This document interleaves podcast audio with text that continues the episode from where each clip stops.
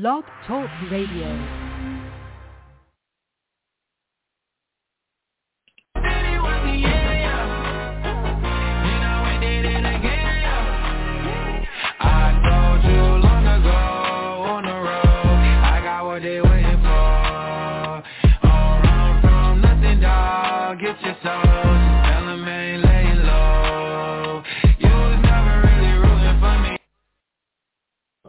Welcome everybody. We got another edition of the No Huddle Show with Mike and Sam. I got Sam uh, calling in live today, and this time we have uh, zero technical difficulties. It seems like. Well, does that sounds perfect, doesn't it? We should throw a party or something, right? I think so. I think this is the first time that you've calling in remotely that, that in a while that we haven't had any technical difficulties on our end. So let's uh, yeah, score one for the good guys. Yes, sir. I'm sorry I missed you. We missed you guys on uh, on Monday, which is why we moved it out to Tuesday. Uh, get us kicked off, Mike. All right, man. So this time of year, I wait all summer. Now, don't get me wrong, I love the summertime. Summer is my favorite because it's nice outside. You can do so many activities. But I look forward to the kickoff of college football season every single year. I wait May through, you know, August to get to this point right here. And we had week zero kickoff, and now this is officially week one starting for college football this Saturday, which we'll get to more on on Friday. But my season's already ruined. The I mean, season- the, the the question the question is: Is your whole season ruined, or is it just like the first half of your season ruined? No, the the whole season is ruined because let me tell you right now, as a diehard Nebraska fan, what I saw at Illinois is what I've seen the previous three years under Scott Frost. Nothing's changed. There was the same same sloppy play, the same mistakes, the same timidness. So nothing I saw against Illinois leads me to believe that they can turn it around this year. Because Scott Frost just doesn't have the chops. Yeah, I mean, yeah. Just had a quick question. I'm sorry to to, to interrupt. Yeah. I know I know you're going on your Nebraska tour, but I mean, Adrian Martinez looked good to me, if you ask me. Right? He still Oh, looks no, decent. looks god awful. Does he really? He looks okay. No, no, no. Adrian Martinez is not a Power Five quarterback. He missed so many wide open throws that could have changed the game on a dime. I, I will give you an example. I will give you an example. We're up nine to two. Oh, I'm sorry, we're up uh, six to two. Okay, we'd gotten a touchdown after Illinois got a safety. Okay. Yep, we continue, are at continue. first. We're at first and goal.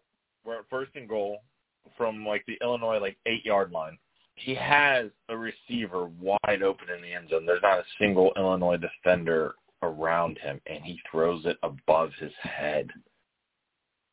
And they had to settle for a field goal to make it nine to two. When if they score the touchdown and kick the extra point, which by the way, Nebraska's kicker botched two extra points, uh, costing us two at least two points right there. But that's the story for later. Uh, so if we go up thirteen to two there with all that momentum, I think we can go win that game. But what happens is we kick the field goal, and on Illinois' next possession, they, possession they come down and tie the game at nine. Okay, then we get an interception. Uh, we have a chance um, to try to go down the field and make something happen before half. But lo and behold, he does what he does best. He fumbles the football, and it's a scoop and score play for Illinois, and they go up 16 to nine. Then they rattle off two more touchdowns to go take a 30 to nine lead midway through the third quarter. Nebraska ended up coming back a little bit. Uh, they had a chance to go down to get a touchdown and do a two-point conversion to try to tie the game with under a minute left. And uh, once again, Martinez fell short. He couldn't get anything going. Uh, so Scott Frost, here's the damning thing, Sam. I, I want to tell you because Bret Bielema is the head coach at Illinois. This is his. He's no stranger to the Big Ten, but this is his first year in the Big Ten. This is his first. Or no, I'm sorry. This is the first his first year with Illinois. Okay, brand new coach, brand new schemes. Okay. Scott Frost said in his press conference that they had spent the majority of their preparation preparing for an odd man front. So they were preparing for a three man front. Okay, that's what Illinois apparently showed in the spring game. Uh, so that's what they prepared for. He literally said in the press conference, them switching to an even front, so a four-man front, made them throw half their game plan out the window. Excuse me? But wouldn't you wouldn't you prepare for both a little bit? I mean, at, granted, I mean, look, if you have a defensive uh playbook that you follow, you know, a certain front that you follow, doesn't mean that's going to stay the same throughout the entire game, right? You can Right. see different packages. You can see you'll be able. so they purely just prepared for a three man front, more or less. Pretty much. And here's the thing: you are a you're the head coach at Nebraska. Nebraska isn't some. It's not Duke. Okay, it's not. It's not Oregon State. It is a blue blood program. Uh, although we're rapidly approaching irrelevant status, but it's a blue blood program. You're making five million dollars a year, and you mean to tell me that you can't adjust your offense? That you had to throw half your game plan out the window because you weren't expecting them to throw you a four man look? I don't think I would ever hear Urban Meyer say, "Yep, well, they came at us with some different defensive packages that we just weren't expecting, so we just we our game plan was wrecked and we had to just wing it." No, he is not prepared. Scott Frost has not shown the ability, and his this is now his fourth season at Nebraska. The excuses are gone. Is he running out of time? In your opinion, has he run out of time already, or is, is, of is time. it he's out of time now? Four, here's the thing: you are in year four at your school. Okay, I heard the cupboard was bare. Okay, when he first got there, his first season, there was not a lot of NFL talent. He has completely flipped the roster, but mo- every single good coach that is worth their chops might struggle for one season, but will at least have a winning record by year two. Every single coach at every single program that has been there for the long haul has been able to do this for the most part. Okay? You look at Saban at Alabama, he went seven and five his first year, then he won ten games the second year, and then you know the rest of the story there. Not every coach But you can't really compare the Nick Sabans to the Scott No. Frost, right? No, no. Right. So you would give a good comp. But me Good comp for Scott Frost would be what, in your opinion? Well, hold on. I don't even know what the comp would be, but let me just tell you about a coach named Matt Rhule, who's currently the Carolina Panthers head coach. Okay? Correct. He took over a Baylor team that was mired in controversy. Mired in controversy. They had all kinds of uh, suspensions and things from Art Briles because there was a rape culture at Baylor. Okay, so 2016 was their final. Uh, was uh, they went seven and six, and then all these sanctions came down with the scandal. Came down after that. Matt Rhule came in from Temple. They went one and eleven his first year. By year two, they went seven and six, and by his final year at, at Baylor, they won eleven games. They were eleven and three. Eleven So he said he he drastically changed the culture after his first season. exactly. And then let me give you another guy. Let me give you another guy, Matt Campbell. Okay, Matt Campbell, who was currently the head coach at Iowa State. Okay, at Iowa State, they don't have a history of winning. Uh, the year before he took over, they were coming off a they were coming off a two and ten season and a three and nine season. Okay, his first year there, they go three and nine. His second year there, they go eight and five, and then they go eight and five again, and then seven and six, and then last year they go nine and three, and then this year they're they're thought to be a team that could compete for the Big 12 title. So Matt Campbell at Iowa State, who has no resources and has a terrible history in college football, and and had literally won in the in the three seasons before he got there, in the three seasons before he became coach there, they won a grand total of eight games in three seasons. He he struggled his first year. They went three and nine. He's had a winning season ever since then. So don't tell me that it can't be done at a place like Nebraska. Don't tell me that Scott Frost needs more time.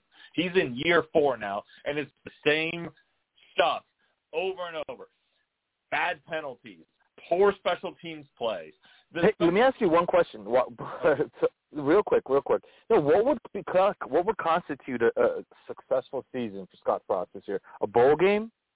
I Would would that would that constitute success as if he gets success? if he get if he's somehow able to get to seven wins this year, if he's somehow able to get to seven wins, I think he buys himself some time.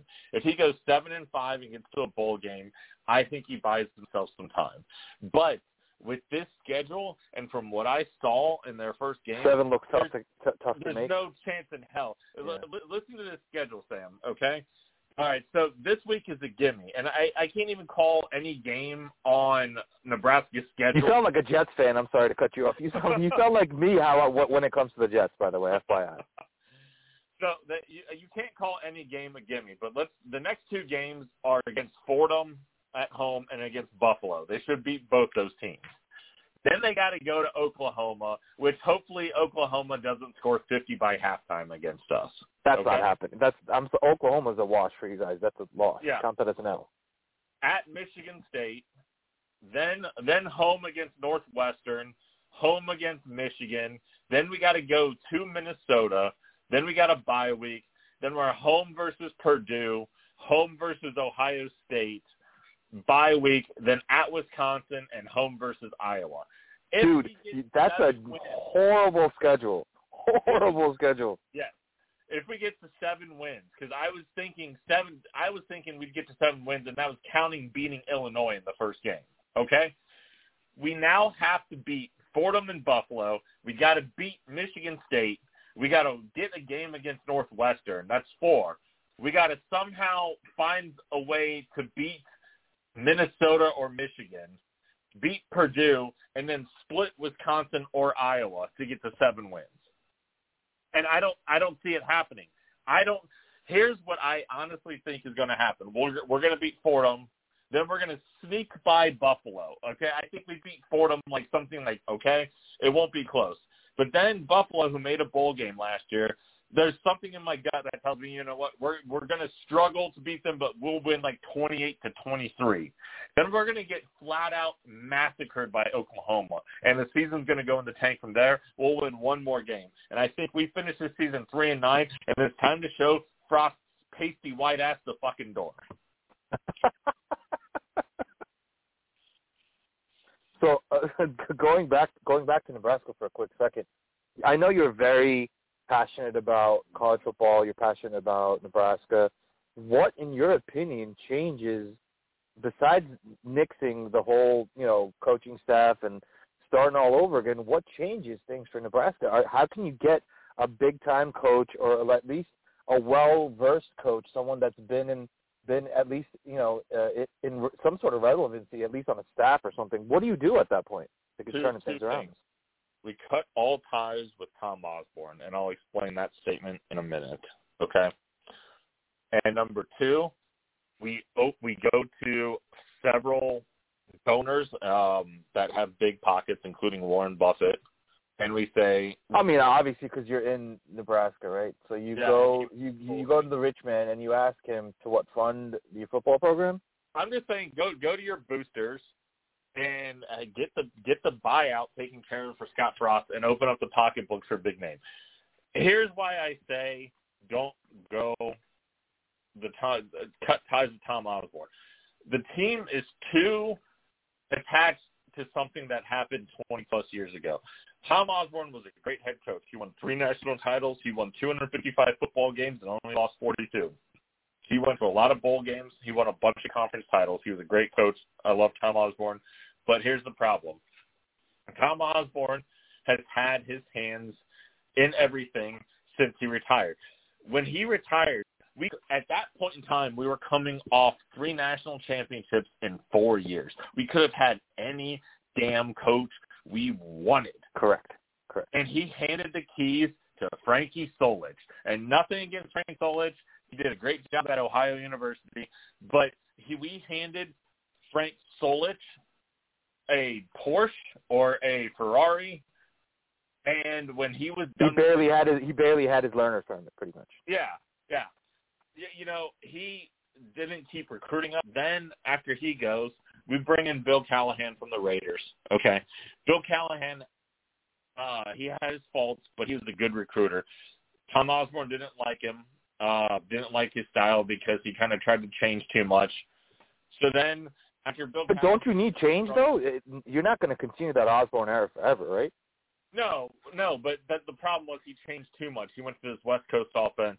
We went from an option-based team to a West Coast offense. It was a whole fiasco. Okay, so then then Tom Osborne is our athletic director, and he brings in Bo Pelini. Okay, Bo Pelini was a solid coach, if not flawed. Bo Pelini's biggest problem is he was lazy on the recruiting trail and he couldn't make adjustments. Bo Pelini would win eight, nine games every year because he was he was beating everybody who he was supposed to beat, but he couldn't win the big games against the Wisconsins and the Ohio States and the Penn States. That was his biggest issue. Okay, so then we get to Mike Riley, nice guy Mike who also didn't fit with the culture of Nebraska. And then Tom Osborne had a big hand in bringing Scott Frost here. Okay, we need to cut ties and not worry about what Dr. Tom Osborne thinks. We need to open the pocketbooks for a big name head coach and go from there. That's that's step one. And and and they need they need to open up the money. And if if you want to be Nebraska considers themselves an Alabama, an Ohio State, a Notre Dame, a USC. So if you want to be like those big boys, then you got to spend like the big boys, and no more of this shit where you're bringing in uh, coaches who are who would have no head coaching experience, like Bo Pelini, or bringing in guys that never really won big, like Mike Riley, or bringing in guys who were coached at a lower level that didn't quite uh, that don't have a ton of experience at a Power Five program, like Scott Frost, and no bringing in NFL guys who never coached at the college level, like Bill Callahan. I want a proven Power Five head coach that has been at a program that is in the SEC, the Big Ten, the ACC, 12, or the Pac-12. If it's Matt Campbell, so be it. If we have to get Chris Petersen out of retirement, uh, who last coached at Washington, so be it but I want a big name head coach, and I want to spend the dollars. If that that's what it's going to take to get Nebraska back.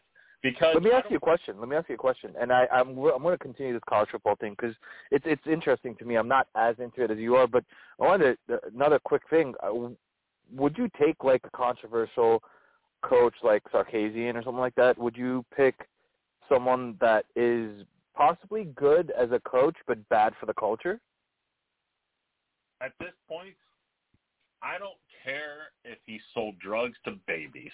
If he wins football games, put him as the head coach, okay? I would take Art Briles at this point. I don't want Steve Sarkisian because I frankly don't think he's a good head coach. I right, but I was giving an example of someone that's yeah. shamed, shamed almost, you know, for what he's done and what, how Art he's Briles. behaved himself and so on and so forth. Art Briles is someone that's been ashamed. He built a rape culture at Baylor. He let his football players run wild. But the man won 11 games four years in a row at a school like Baylor. If you told me Art Briles was our next head coach, I'd be like, okay, we made a deal with the devil, but you know, as long as it wins football games, uh, I'm in. Because at this point, this is just sad. It is sad for me. But Nebraska you know, the the thing is, Scott Frost knows what needs to be fixed, and you can watch the game and you can see what needs to be fixed, but he hasn't done it. So I'm sorry, my faith in Scott Frost has been lost. I think I don't have any faith that he can turn it around and get to seven wins this year. And uh, if he wins less than six games this year, he has to be fired. I think he has seven with that schedule is really tough, bro. It's not happening. I know it's, it's not, not happening. happening. I know it's not happening, but I would say even if six wins, I'd give him another year, one more year. But it, I I can't in good faith say after four years, after four years, and not it's the same movie. I, I can't I can't let him I can't let him I, I can't in good faith put my support behind him or the program anymore. So okay, well that's your that's your quick little uh, ten minute bit on yeah. uh, on Nebraska. Yeah. Yeah, that's uh, something as you uh, as our listeners can uh, clearly see that I'm very passionate about because uh, that is my team. Uh, it is the only team that I have that my day is made or ruined by what happens on the field. So. Yeah, Nebraska's not a slouch of a team. It's a proper D1 school that has a name and a backing and like a you know it, people can relate to that school, right? So you're kind. I agree with it. You, the last couple of years, you've been kind of flushing it down the toilet. Yeah, it's awful. We're just it's so tarnished right now that I don't know if we're ever coming. Bring in back. Greg Schiano. I'm just kidding. Yeah, right. I think he's happy that Rutgers because the expectations aren't too high. If if Greg Schiano wins seven, eight games every year at Rutgers, he's a god. Oh yeah, that's because I mean you're used to winning two games for like ten years, you know, Right. straight. Yeah. So yeah, I could totally see that. Um, moving on here to some uh, NFL news, guys. I, I wanted to ask you, Sam, on a scale of one to ten, how surprised were you that Cam Newton was cut by the Patriots today? Not surprised at all, friend. I'm sorry. And last year, Cam Newton, you did me uh, well for a couple of games. You were on my fantasy football roster. I thought I got a steal because I picked you up off the waiver wire. Um, I'm sorry, man. At this age, a former MVP, kind of sloppy, you know. And everyone is judging him based on last year's performance. And yeah, he had rushing touchdowns, and that was fine and dandy. But you know, he did not command that offense. He was very uh, turnover prone. So I, I don't, I don't, um, I don't blame the Patriots for cutting him.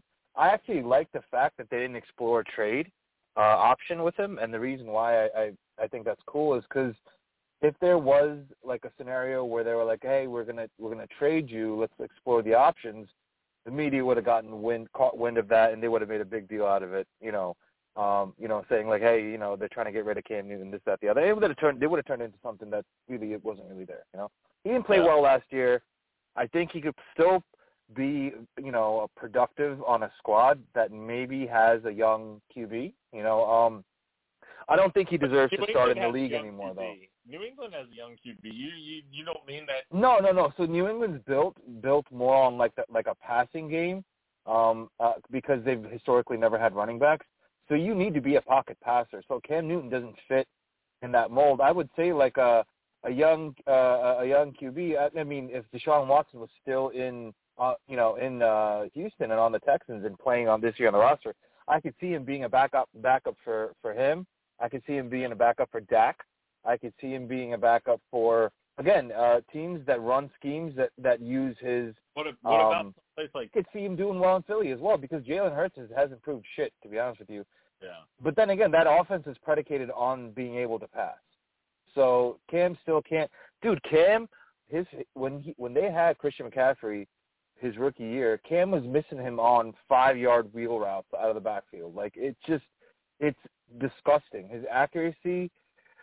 I don't know what happened to his accuracy because he was somewhat accurate when he when he played, you know, uh, in, in the in, in college. He was at Auburn. You know, he was somewhat accurate. But then again, college is a different ballgame than NFL. But he's never hovered at that 70% mark or 68 or 67. He's always No, been 60, maybe 61, 58, things like that. You know, and that percentage is not going to cut it. Even 60 doesn't cut it. I'm sorry, 60 is considered good for an NFL quarterback. But dude, if you want to be elite and you're an MVP, you got to be in 65. this. Yeah, exactly, 65 or higher at least, at least. So what, let me ask you a question, Cam Newton, because he's only 32 years old and he just turned 32 this year in May, so just a couple months ago. Russell Wilson's also 32. There's a lot of quarterbacks who are still in their prime at 32. Guys like Roethlisberger, Philip Rivers, Peyton Manning. Uh, you know, why has Cam Newton? Why does Cam Newton look washed already? Dude, Cam Newton has taken so many hits in his career. Yeah, he's a big body. He's a big boy to get down. But Cam Newton has taken so many hits in his career that he's lost a lot. He can't run over linebackers the way he used to in 2015. He can't, um, you know, sling a pass right before the line of scrimmage that he was doing again the year they went to the, the you know the Super Bowl.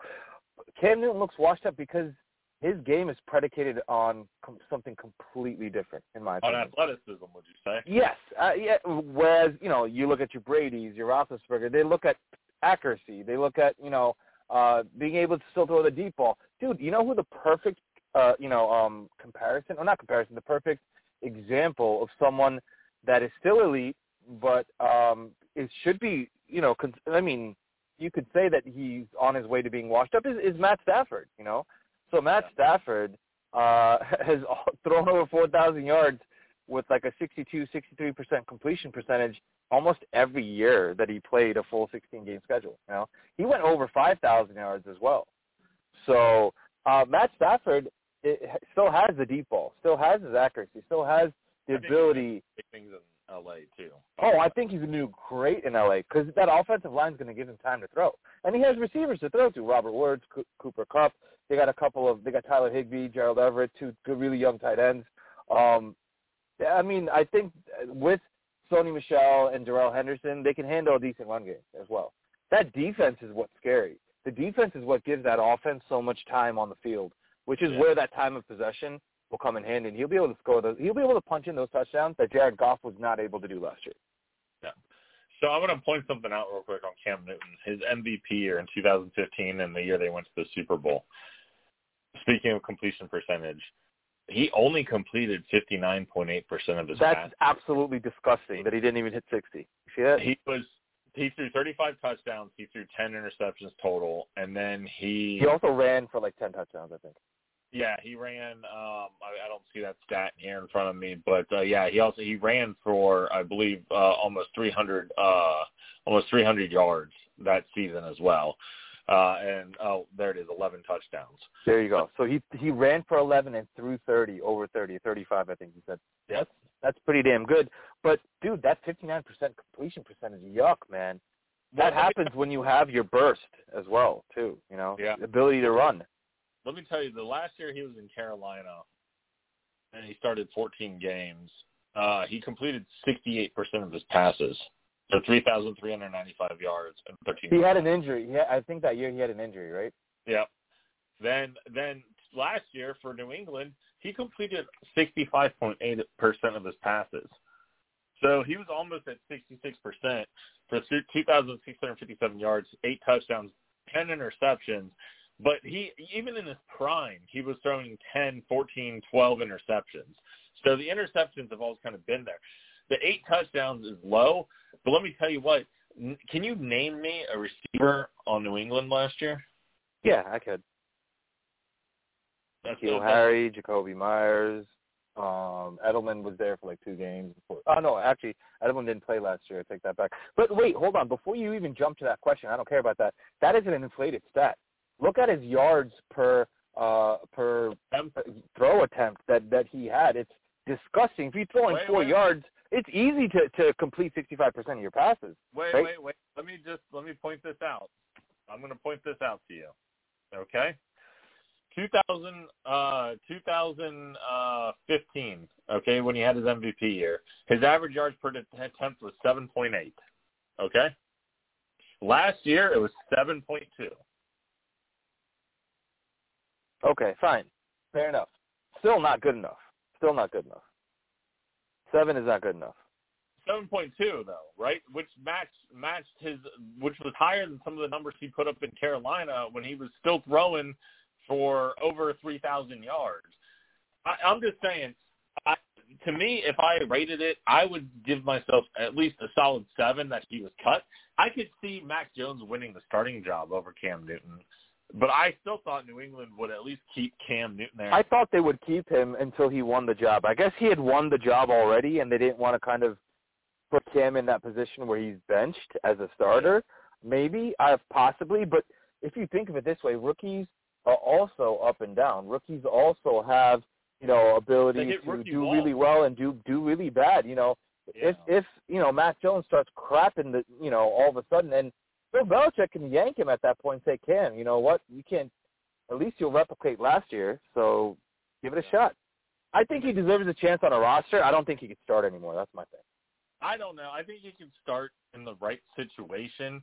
I, I'll be honest with you. If I'm Denver, I, you know, maybe I'm. Oh yeah. Oh, Denver should have been where he went, not the Patriots.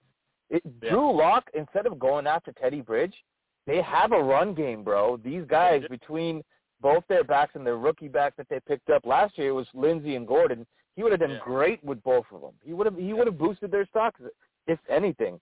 They have good receivers. They got Sutton. They have Jerry Jeudy. They got Noah Fant. They have some weapons. You know, Cam can throw to these guys still, ten yards, five yards, and, and Jerry Jeudy has a great yards after catch.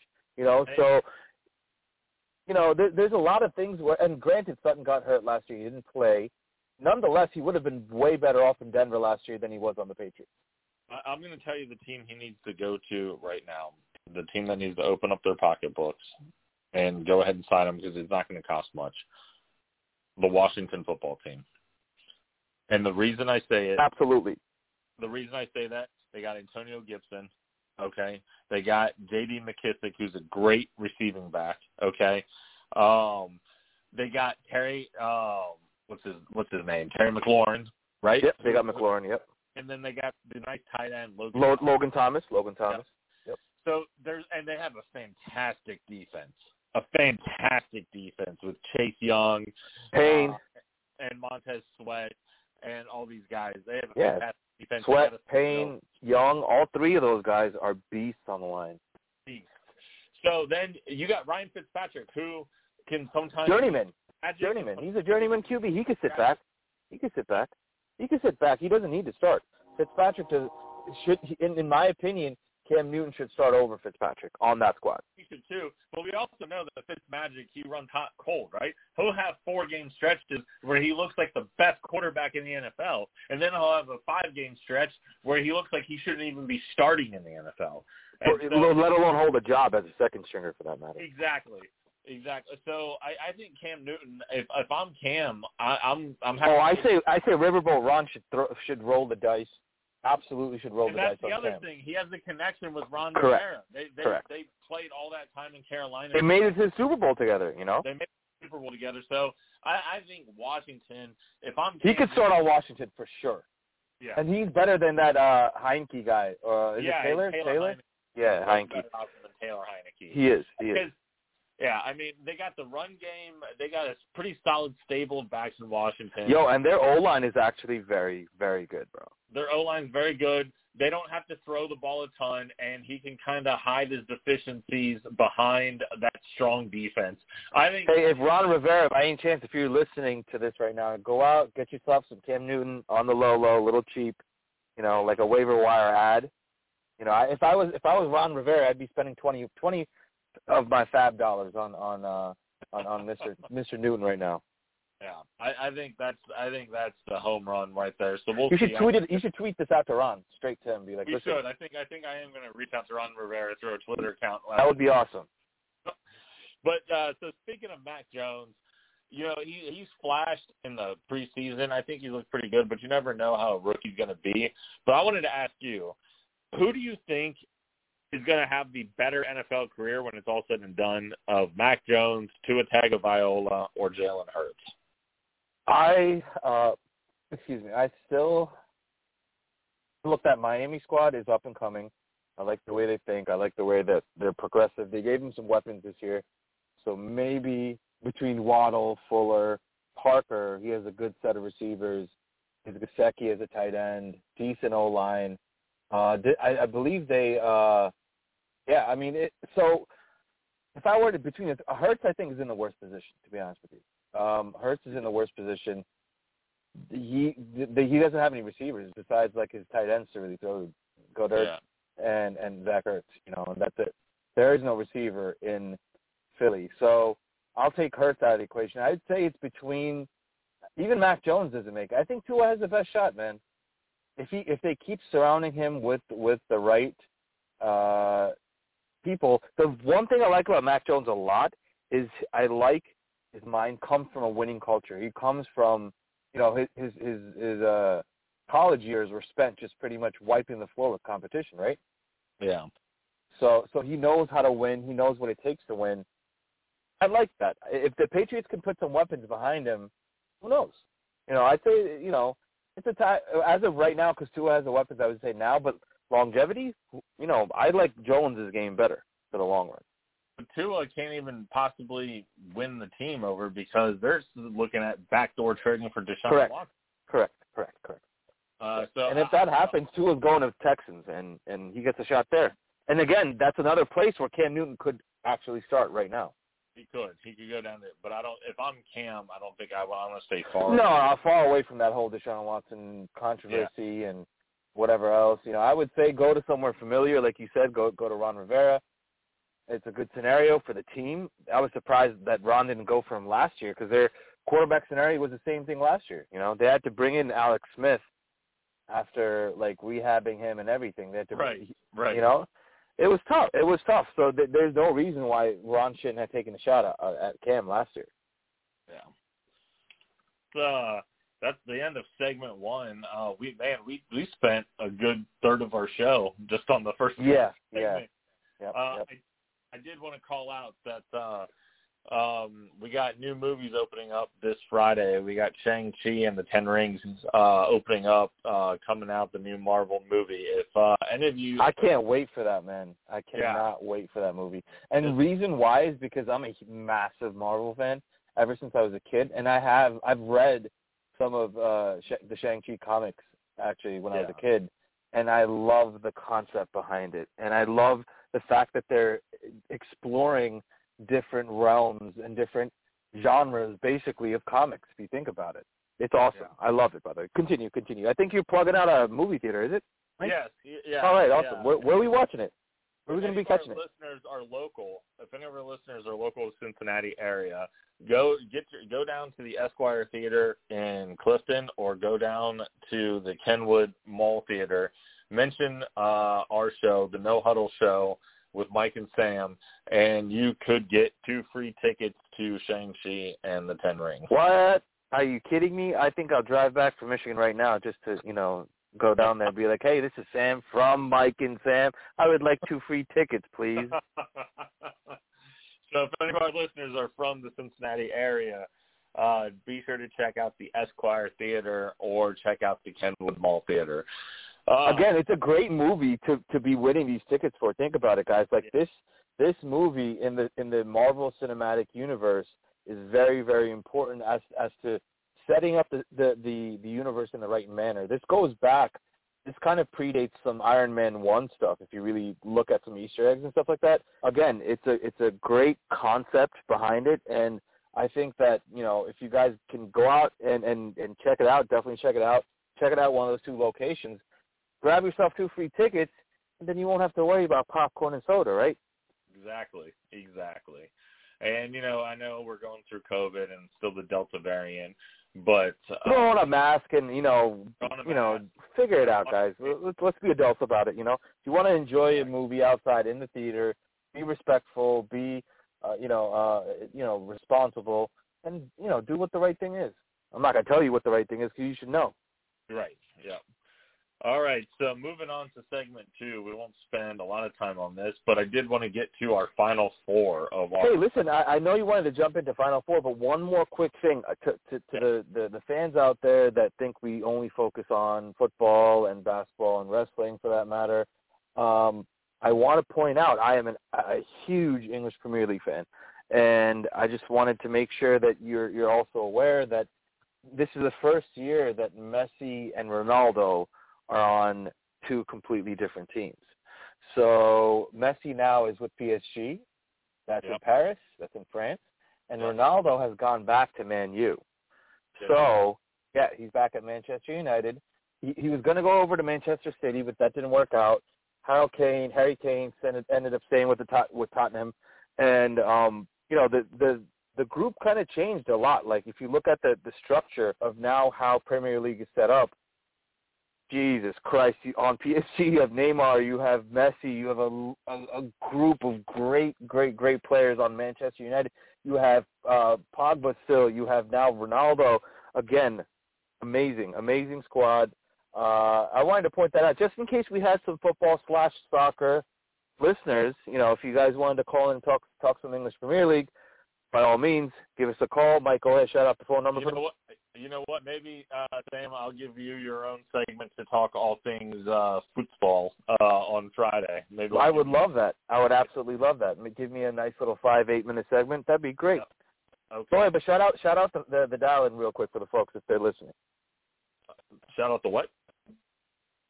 The dial in. Oh, the dial in. Beavis, Beavis, Yeah. Beavis. That's it's the dial in. So if you want to call in with any of your thoughts on anything we've discussed, please call us at five six three nine nine nine three seven six one or tweet us at no huddle underscore with ms. Uh, I'm, I'm rethinking that name because it sounds like our show has a disease known as multiple sclerosis, MS, but really. Uh, Listen, I would say still keep it, and the reason why is because um, SM might be closer to like something that's, that's something worse, right? So yeah. Right. So so I would stay with MS and, and hey, listen, MS is a, a, serious a serious disease. This is a plug to anyone that's listening that has an NGO that has any sort of care foundation. MS is a serious serious problem, and any way or shape or form, Mike, if we can get you know some of our thoughts out out on on the topic and, and talk to some of these foundations, man, we'll definitely shout out some of the you know uh, the great work that they're doing to to, to help end this disease or or at least manage it for that matter, right? Hundred percent, hundred percent, absolutely. Um, so uh, on that note, uh, yeah, and then you know, uh, as always, we will um, we can go back to touch on that too, and uh, spend some time. Also, you know, if we have anybody that wants uh, that is real passionate about MS, please feel free to uh, call in and let us know any kind of uh, charities or different other things that uh, you want to shout out that you know uh, works heavily with people with that disease. Uh, Matter of fact, actually, I, I want to ask if we can, you know, uh, add this to our to our stable of, of, of things. Um, whenever we have like a like a charity month, like you know, support breast cancer, support pancreatic cancer, support MS, support autism, I want us to continuously plug out those support uh, structures, you know, throughout our shows for that entire month, if if, if it's possible. Hundred percent, absolutely. Uh, I believe Breast Cancer Awareness Month is coming up in October, so we will definitely shout that out. Um, all right, so moving to our uh, real quickly, and then what we're going to do, we're going to vote on the final four. I'm going to let you run through the bracket, and we'll let's just talk like like shockers, yeah, all right? Yep. Yeah, we're gonna try to we're gonna try to run. Uh, we're actually gonna wrap this up on Friday's show. But anyways, Friday Night Lights goes past the Water Boy to secure a spot in the Final Four with 50 uh, with 54 percent of the vote. Very close. Remember the Titans goes over the Hoosiers to also secure a spot in the Final Four. Not a surprise. Not a surprise. Not a surprise at all with 64% of the votes. The Sandlot upsets Rudy. Uh, which I don't like that at all. I but we I do, I do, and I don't. You know. Final Four, but Sandlot goes in with 53% of the vote over Rudy. Very close. And Jerry Maguire, show me the money, goes into the Final Four uh, with 55% of the votes. So all very close in our Elite Eight. So that gives us a matchup of Friday Night Lights and Remember the Titans and Sandlot and Jerry Maguire. I think it's going to come down to, to Remember the Titans and Jerry Maguire. My opinion. No, I think it's going to come down to Remember the Titans and Sandlot. Really, you think Sandlot's going to pull it through to the finals, huh? Yep, I do. I do. All right, I'll take that bet. Had a number twelve seed a number one seed, a number two seed, and a number six seed make it to the final four. I would say so. That's not bad. I mean, considering like the whole range of of, of all the teams that were pretty much out there, that's yeah. evenly distributed. You have your top two seeds, which are there uh, as expected, right? And then you have, you know, a, a mid a mid pick seed, and then you have a later seed, right? Yeah, yeah, uh, the Cinderella story, Friday Night Lights, which I've been told was tragically underseeded at 12, but you know that's you know makes things fun. So cool, cool. Let's move on. We're gonna catch the winners then uh, of that matchup come Friday. Yeah. Yes. Yep. Exactly. So I just want to touch on the Jake Paul fight. Uh, what a waste of time and money and and everything. I'm sorry. That was not the matchup to be made to begin with. Tyron Woodley is washed up beyond measure. You put him in a boxing match, he sucked as it, it, as as an MMA fighter towards the end of his career. You want to put him in a boxing match? Get the fuck out of here. Jake Jake Paul, Logan Paul, fight some real fucking people. Floyd Mayweather does May, Mayweather, Mayweather doesn't count because Floyd just was looking for the money and it was just an oh, exhibition. It? it was an oh. exhibition. Shut the fuck up and fight yeah. some real boxers that that are fighting for current belts now. Fight a Canelo, bro, and talk to me after that. Here's the thing. Max Kellerman stated it pretty pretty accurately, I thought, on first take, uh, which I couldn't get the audio for. But he was talking about basically like, hey, I don't have a problem with Jake Paul. I think, you know, he is trying to be a real boxer. But he, what he said was he's about seven years away from being able to compete with someone who's absolutely. I would say seven is is being like generous. To be frank with that you, might be generous, but he was basically saying, okay, the next guy he has to beat now, he has to fight someone that is his size, that that might not be washed, but uh, might might be his size and kind of still in their prime as a as a fighter, and probably fighting someone from MMA. Then he's got to go fight someone who has a name that that is kind of washed up uh, past his prime as a boxer, and kind of laying out a time frame. But he's like, this dude probably has least a total of another seven, sixteen, seventeen fights to go before he's ready to fight someone. Because if you look at the guys he fought, he fought he fought a YouTube. He's saying Tyson, bro. Get the fuck out of here. Are you serious right now? Dude, Stop it with know, that on- on his- bullshit, man. One of his fans, one of his fans on Twitter, and I, I'm going to retweet this out uh, after the show, said that he was better than Muhammad Ali. See, this is why, and and this is the reason why he needs to fight a boxer. So someone from the sport needs to shut him the fuck up. Excuse my So French, listeners. guy- The, the next guy, he there was talk about him fighting, but he looks so bad on the undercard. I don't even know if it would be worth it. But he's talking. Oh, uh, about Fury's brother? No, no, no, no, no. That's all bullshit too. That's straight garbage, bro. He Garbage. hasn't Fight a real boxer, man. Fight a real boxer. That's what it is. He is. a real boxer. He is a real boxer, Tommy Fury. No, but he hasn't. He hasn't. He doesn't have enough fights under his belt, man. Yeah, but Give me a gatekeeper. Give me a gatekeeper for his division in boxing, in WBC, WBF, whatever you want to call it. Give me a gatekeeper matchup. So a real boxer that kind of determines who moves up and down the rankings in those in that division, and give me him against one of the Paul brothers. Put him against somebody. Let me just say it light. Let's just go light heavyweight, right? Light heavyweight. That's 125 pounds. That's about what Jake Paul's been fighting at, or so. If you put him, give me uh, Jean Pascal, okay, who is several years removed from being in his prime, okay, but but is a very good fighter. Um, he's not even ready to fight him. Jake Paul's not ready to fight him, man. Jean Pascal would destroy him. Absolutely mop the fucking floor. I'm sorry, and that, and you know for that matter, I'm uh, again, either one of the Diaz brothers would actually mop the floor with both of them too. I'm sorry, That's the other thing. Tyron Woodley has no boxing experience. zero man, zero. Oh, Jorge Masvidal would absolutely mop the floor with these guys. I don't know that though. Here, the reason I say that, the reason I say that, and let me just explain this real quick, is your muscle memory as a UFC, as a MMA fighter is completely different than that. Okay, so listen, I- I'm gonna I'm gonna go ahead and school you real quick on a second. So I, I don't know if you know this or not, but I've been a massive Jorge Masvidal fan since day one, and Masvidal started out fighting bare knuckle in the streets and no legs, just boxing, my G. If you look at it, Kimbo Slice back in 2007 was running backyard brawls, and know. and and Masvidal was taking out people that weighed him out by 80 pounds, 90 pounds. He was cleaning their clocks, bro. The dude. I'm not saying that he's not the dude. I'm not saying that. But boxing and MMA, regardless of background, if you train for boxing, it's a different muscle memory than when you've been doing MMA for a long time. And you could see in Tyron. No, I agree. I agree with that. You can see the total total shock in the system where you know he can't throw his legs at all. He can't do or shoot, anything. shoot to go take him down. Nothing, none of that. He's got to Yeah. grab and try to hope that he can hit the not take enough, not take that many hits before he clinches. You know, but still, it it uh, you're absolutely right. But Masvidal and Diaz, these guys are a different breed of fighters, man. Like they got into the MMA scene as boxers.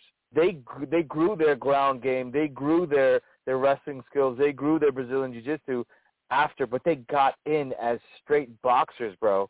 And that's how everyone gets into MMA. They get in as a boxer, and then they learn, shit, we could throw our elbows and our knees and our legs. Bro, Sean O'Malley would came in as a again. He was a bo- he was a bare knuckle boxer for forever in the underground circuit, forever, forever. He landed 232 significant strikes in three rounds, which is the highest for a bantamweight, I think. Uh, if, you know, in his last match, in one of his matchups, you know, one of his tough matchups. It's ridiculous. You you take a guy like you know uh, Max Holloway, sorry, man. Max was a boxer before he got into MMA. Max will light you up. Max will light you up. So the Paul brothers, don't go after UFC guys. I don't even want you to go after UFC guys. As much as I'd like to see one of these guys clean your clock, it's cool. Go after a boxer, man. You want to be a boxer, right? These are the rules. The rules are that you want to be a boxer, you want to you want to continue the whole boxing circuit, and you want to hopefully get a belt at some point. These are all ex- exhibition matches at best, right? So if you want to be a boxer, man, if you want to be a boxer, you got to fight boxers, dude. You can't fight Nate Robinson and fucking Tyron Woodley and fucking Ben Askren, dude. You can't do that. But let me tell you the problem with this. Jake Paul is in this to make money, and he's in it to to get pay per view buys, right? Fighting some middle of the road boxer, fighting a middle of the road boxer doesn't do anything for pay per view buys. That's why he has to fight these MMA guys that have a name. Ben Askren, even though he he's a terrible striker and he was a he's a bum. Let's just face it, Ben Askren is a bum. Uh, and then Tyron Woodley, who's past his prime, still have name value. It's something that people want to tune in to see. People will still buy that. No one. Shit, people will people will buy a pay per view buy to watch fucking Nate Robinson as well, for that matter. It's a recognizable name. I get that. Yeah, I so get that, but you know what? You can't to- be you can't be saying shit like he's better than Muhammad Ali, who was a boxer his entire career. No, I, I, well, that that's just the retardation.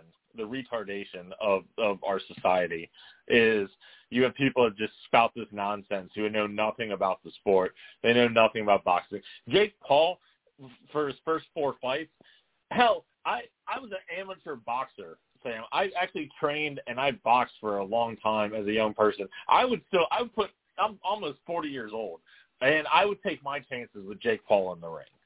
Listen, man. So I did, I did, I so I did Muay Thai and, and Brazilian Jiu-Jitsu for a couple of years as well. I would take my chances against that guy too. Honestly, I would, and the reason why is because I hit like I got a fucking, you know, a, a bag of bricks in my hands. Yeah. I don't know. Uh, Jake Paul got rocked by Tyron Woodley. The fight went the distance. He wasn't able to knock him out. And and why? Because Tyron Woodley's 39 years old and way past his prime. If you give a real boxer, or for that matter, a real MMA guy, after he's getting rocked by that one shot, it's a wrap. Yeah. He's not seeing the next round. You know, No. it's it's like a shark when he sees blood in the water. To me, it's a it's a side show. We'll see what he does next, but uh, All right, man. Let's keep it moving. We got we're running short on time. Yeah. until he beats a real boxer, like you said. So we're going to skip ahead here. Let's talk fantasy football. We only got seven minutes left, so let's talk some fantasy football. Uh, I you had two drafts that just happened recently. I have two drafts coming up next week on Monday and Tuesday. Um, so I, I want to hear. Hey, listen, I'm going to run through my roster for you, all right? I'm going to do a, I'm going to run through my standard roster and my PPR roster, all right? So in my PPR roster, which drafted yesterday, I drafted fourth, by the way. I drafted fourth in the league, right? Uh, and I with my first pick, I, I picked Ezekiel Elliott, you know, with the fourth pick. So here's my squad on PPR. And this PPR league is considered our again, uh, excuse for the, the, listeners, it's considered our cocaine league because the scores are so inflated. It's like six points for a touchdown, points per reception. We have a linebacker position and a safety position that we're playing. You know, um, so it's kind of crazy. So here we go. We got I got Lamar Jackson, DK Metcalf, Julio Jones, Zeke Elliott, Chris Carson, Noah Fant, Juju Smith-Schuster, James Conner. On my bench, I have Devin Singletary, Elijah Moore, Henry Ruggs, Rob Gronkowski, and I had to pick my my my little baby baby boy, you know, little Debbie, Zach Wilson, you know, with my last pick. I have uh, Devin White and Derwin James as my linebacker and safety. My defense is San Francisco. So Yahoo gave me a B plus slash A A minus grade for my for my team. Consider it was twelve. Pretty good. Uh, I, I missed some of your first after you said Ezekiel Elliott. Who were some of the other guys? Chris Carson is my second running back, RB two. Noah Okay. Fant is my Noah Fant is my tight end, and then uh, we have two flex positions in this league. So it's a wide receiver, uh, running back, or tight end. I have and James Conner in my flex positions. Okay. Okay. Cool. Pretty good. I'll have uh I'll have my drafts next week, and so, So we're gonna unveil your draft next week after you do it. I'm gonna run through my standard list real quick. Yeah. The standard league is is rough, and I got an A minus grade from ESPN. Um, uh, all right, so I'm going to run this real quick. I got uh, Josh Allen at QB, uh, Aaron Jones as my RB1, CEH Clyde Edwards-Helaire as my RB2, Mike Evans as my WR1, Kenny Golladay as my WR2, George Kittle as my tight end, Leonard Fournette as my flex, Packers D, which is, has they have a tough matchup the first week, but Jameis is going to throw picks, so I'm not worried. On my bench, I have Sony Michel, Jarvis Landry, Henry Ruggs, Jaylen Waddle, Jacob- Bugs this year, huh? Yeah, I see. Ruggs, I feel like he's going to be that WR one. Agholor's gone this year, so let's see what happens. I got uh, Jaylen Waddle, Jakobi Meyers, and I just dropped Qadree Ollison, who was the RB two, or Mike Davis's backup in Atlanta, and I picked up J.D. McKissick because they because Washington released um, Peyton Barber. Yeah. You know, so he's going to be number two right after Antonio Gibson. So I want to I want to bring up something real quick that leads me to one of the topics was that you you're all in on Henry Ruggs. That leads me to my sleeper quarterback this year. I think Derek Carr could be a sneaky QB top tw- uh, the top twelve, finish in the top twelve in fantasy rankings for quarterback this year. I could see that happening too. Again, Darren Waller is a stud, absolute Waller- stud. Ruggs, they just brought in Kenyon Drake uh, because Josh Jacobs isn't much of a threat receiving wise. Kenyon Drake is a much more significant threat out of the backfield. You're forgetting they have a very good possession receiver in Hunter Renfrow. You know, a very Yeah. good possession receiver. Bro. So He reminds me of a young, uh, you know, um, who's Green Bay receiver? Who's the the Cobb and Jordy Nelson. Jordy Nelson? There you go. Sorry, there it is. I was gonna say white boy, but you I know, think Derek Carr could I don't want to offend anyone listening. of about like 3,800 yards, 32 touchdowns, and maybe like 10 interceptions. And, and again, I say that I think the squad is still well coached with Jon Yeah. Gruden at the helm. It, it, it's it's competent, right? The squad Yeah. is is competent with a, a coach like that. It's not it's not in the shitter like you have Adam Gase, like it was in my scenario a couple Right. for fucking too many years, you know, in my opinion, right? Then you have, yeah, then uh, I mean, look, this year I'm all in on that Jet squad, bro. I love it. so uh, give me a sleeper quarterback this year for you, someone that that's being drafted after round 10 that you think could surprise and end up with a top 10, top 12 finish. So uh, I know people have some of these guys that I that I would probably throw on my board. They have them ranked pretty high up, but like I, I, in my sleeper for for QB for a late pick, like if you want to go with someone that you know that can give you some good yardage and decent points, Baker Mayfield is still always in the mix. He's going really late, if not even picked up at all, you know, in this draft. Wow. So I see him on waiver wires in, in, in some of my leagues. So and Baker Mayfield because I think OBJ is going to have a bounce back season. I think that they have a good receiving core with Jarvis Landry, O- uh, OBJ. They, I think Cleve, does Cleveland have T. T. Higgins or is it Cincinnati? yeah, Cincinnati has T. Higgins. Okay, sorry, take that back. So you know, um, still good receivers still on Cleveland. Cleveland has good receivers. They still have they, they still have Austin Hooper. They still have uh, David uh, Njoku, right?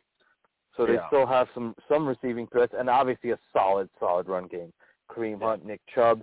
They're running people over. They're giving the play action its name with Baker Mayfield. So I think Baker Mayfield's a great sleeper QB. Okay. Um, I want to cover, skip ahead real quick. Um, you can talk about the worst draft you've ever had. The worst draft draft you ever had, I, I and that where you still managed to make the playoffs or win it. Oh yeah, Real quick, I just want to talk. real quick. Last year for me was my last uh, on the redraft. Yahoo gave they gave me originally a B plus. On the redraft, they gave me a D minus. Well I drafted Michael Thomas in the first round with the number five pick. receiver error issues. I had Josh Jacobs and Miles Sanders in rounds two and three that did not. Hurt. Sanders was hurt last year. Dak Prescott, who looked like all Hurt world, last year. Oh shit. Yeah, he looked like all Dak Prescott looked all world until until he broke his ankle and leg and it was gone. Tyler Higbee was supposed to be a top eight tight end who busted.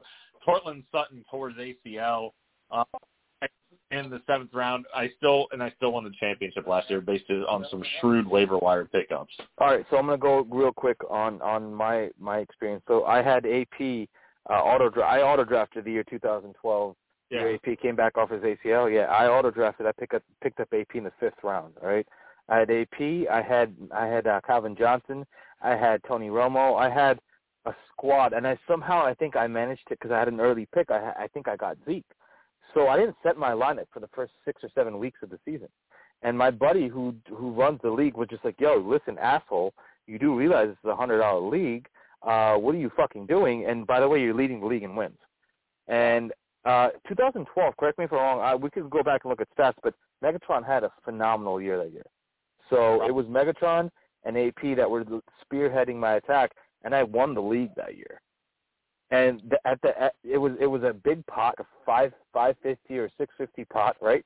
Yeah. I gave him back two hundred bucks. I was like, look, man, I feel like a complete asshole for auto picking during the draft, and then also not changing my lineup for like seven weeks straight. You know, so yeah, here's some money back and put it towards my next year on the league, you know, or the next two years Yeah. or whatever. You know. Let, let me tell you about the season 2012 Calvin Johnson had. He had 122 catches and 1,964 yards. The only Yeah, so Calvin went off, and so did, and so did AP. So yeah, he only had yeah. five touchdowns that year. And, the yardage though it was a points per reception year, uh, league. and which is Adrian. Peterson in 2012, he was a Pro Bowler. He that was the year he ran for over 2,000 yards, 2,097 yards and 12 touchdowns. Yep. Yep. So I I ran roughshod over my competition that year. Yeah, insane. But that's all with the time we got. Uh, thank you for joining. We ran over, yeah. for another yeah a little bit Yeah. no huddle show on Tuesday on uh, on a Tuesday. Uh, once again, you can find us at No Huddle Show uh, or at No Huddle underscore with MS on Twitter. Uh, please feel free to call in five six three nine nine nine three seven six one. We will be back to you live on Friday nights uh, with a big edition uh, for the kickoff of college football, among other things. We'll have a chronic corner on Friday. So uh, it's been great. It's been a pleasure talking with you. Uh, glad to have my partner Sam back because doing it alone, I completely suck. I, I absolutely apologize for for the for my my schedule uh, issues the last couple of shows, guys, listeners. If you've enjoyed listening to me more than you've listened, enjoying listening to Mike by himself, call in, let us know. I'm just kidding, Mike. You know what it is. I love I love the show. I love uh, running with it. So let's go, man. Let's let's set up for Friday, and All uh, we'll do our unveiling. Sounds good. Let's take take us out, man. Give us All some right. Harlem